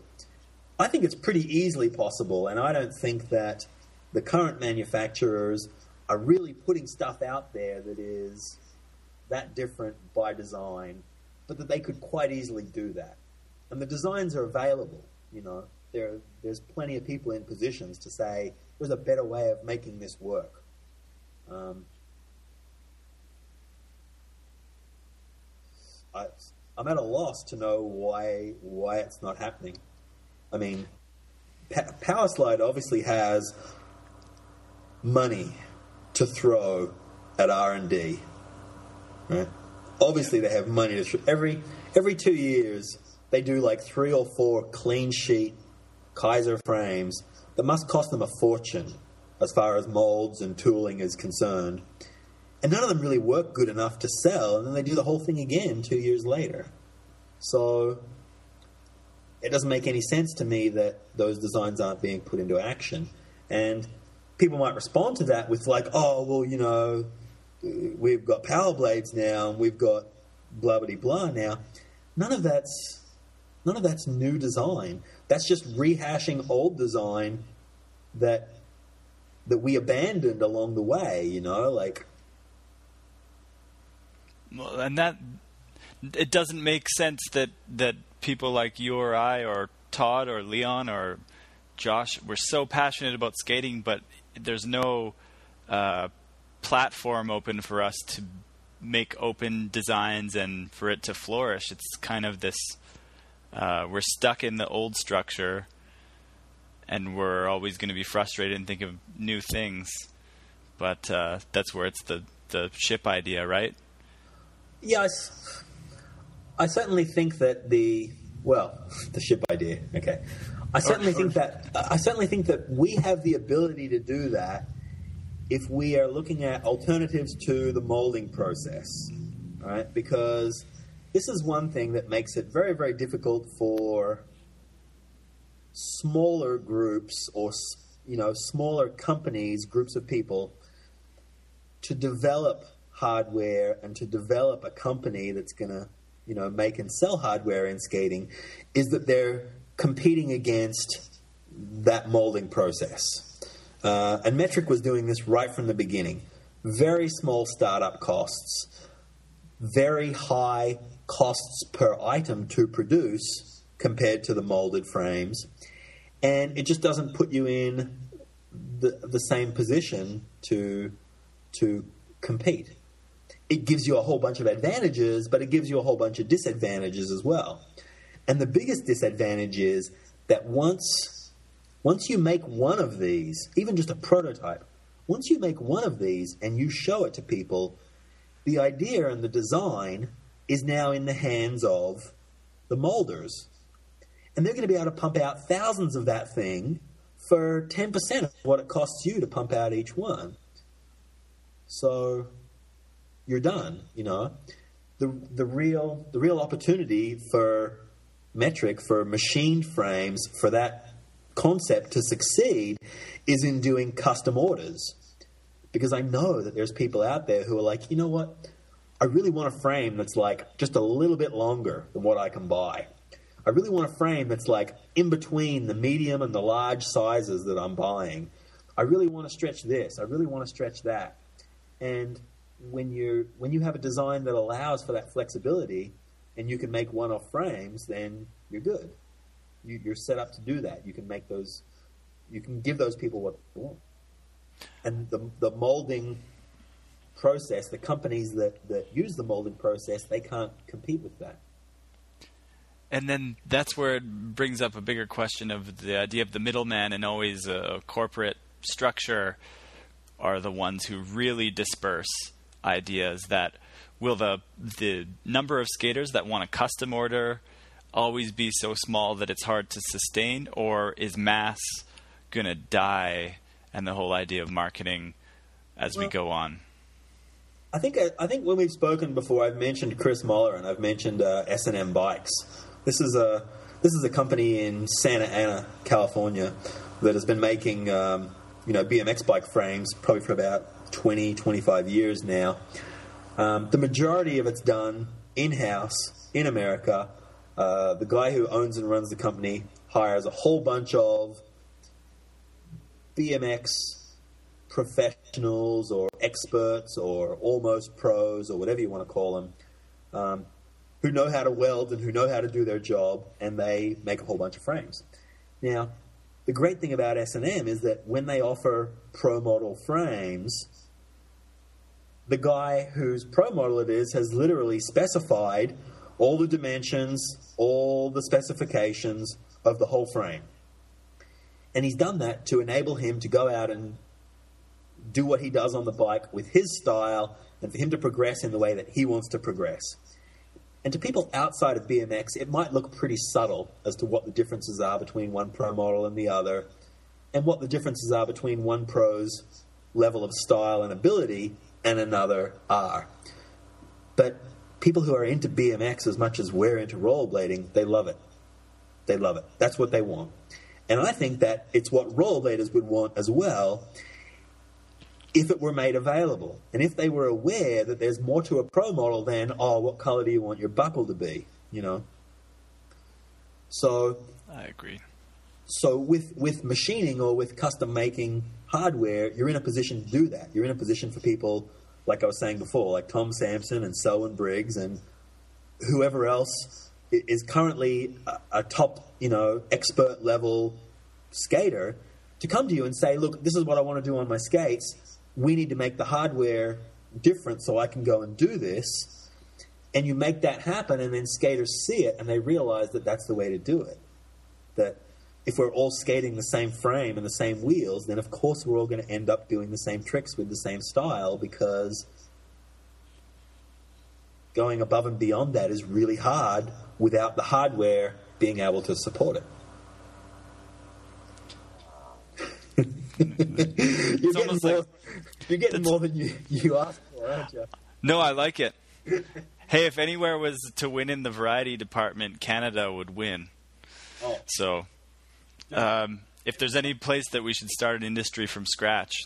If I could get time off work, bro, I'd be there. I want to do contests so bad.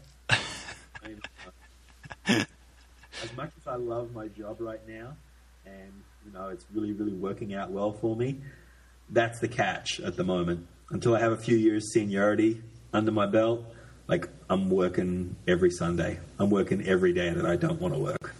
So. Well, well te- technology, technology, allows, allows us to to do, to this, do stuff. stuff. So you're, yeah. you're almost, you're almost traveling tra- through, a through a portal. Yeah, it's a, it's a, change for sure. Um, uh, we we we've covered everything that I wrote down. Let's see. Uh, is there is anything there that you want to add? Uh, I, I didn't plan anything. I just came on to answer questions. So uh, there isn't really anything I have to say that's in any way structured or in any way formulated. No. Well, it doesn't have to be structured or formulated. Um, nah, it's, I'm drawing a blank now. Well, well, it was very refreshing for me, and I'm sure for a lot of the people listening. Like I said, uh, I'm not from a skate company or a hardware company. Neither are you. We're just two older people who have been on skates for quite a long time, and um, it's too bad that we can't podcast with people from hardware companies. But that's the way it is right now. oh man, can you imagine that? yeah, you don't, you know, uh, you don't think there would be politics in something as small as rollerblading, but unfortunately. I, well, maybe someone will be listening to this in the year 2030 and be like, "Wow, you couldn't actually podcast with hardware you, companies." You, you've seen Idiocracy, right? Oh yeah, I reference it too often. You know, you know, you know that dumb stare that he gets from people whenever he says something that they're just struggling, just fighting to comprehend, but it's not happening. That's what we would get on the on the podcast with like, you know, engineers or designers from from industry companies. Anything yeah. what we just said, that, that's what that's the look we would get. Well, that's where it's badass that we're doing this podcast and we're having these discussions and we can share them openly with anybody who's interested and might spark ideas or might open up discussions and it's more badass. Like we can type everything that we want, but actually putting your voice up out there is pretty amazing too. I'm surprised there isn't more skating podcasts. We always say that too. Everything I just said uh, doesn't apply to Kato and it doesn't apply to Tom Hyser. You guys have done a you guys have done a great job and and love your work. So hey, yeah, if you guys are listening, you should come on. I don't know if that would work, but eventually. So, anyways, thank you, Jacob, and uh, yeah, thanks for taking the time to do this. Um, worries. Once again, very refreshing, and have yourself a good night. Cool, thanks. Um, you guys are, yeah, you and Todd are doing a great job too with Mushroom Blade. Love your work as well, and um, who knows what's going to come of it from here, but big thanks. Oh, thank you. Well, that's all for now. Signing off. Mushroom Blading Podcast. I don't know what number this is, but uh, we love everyone listening. Thank you. And bye, Jacob. Bye, Jacob.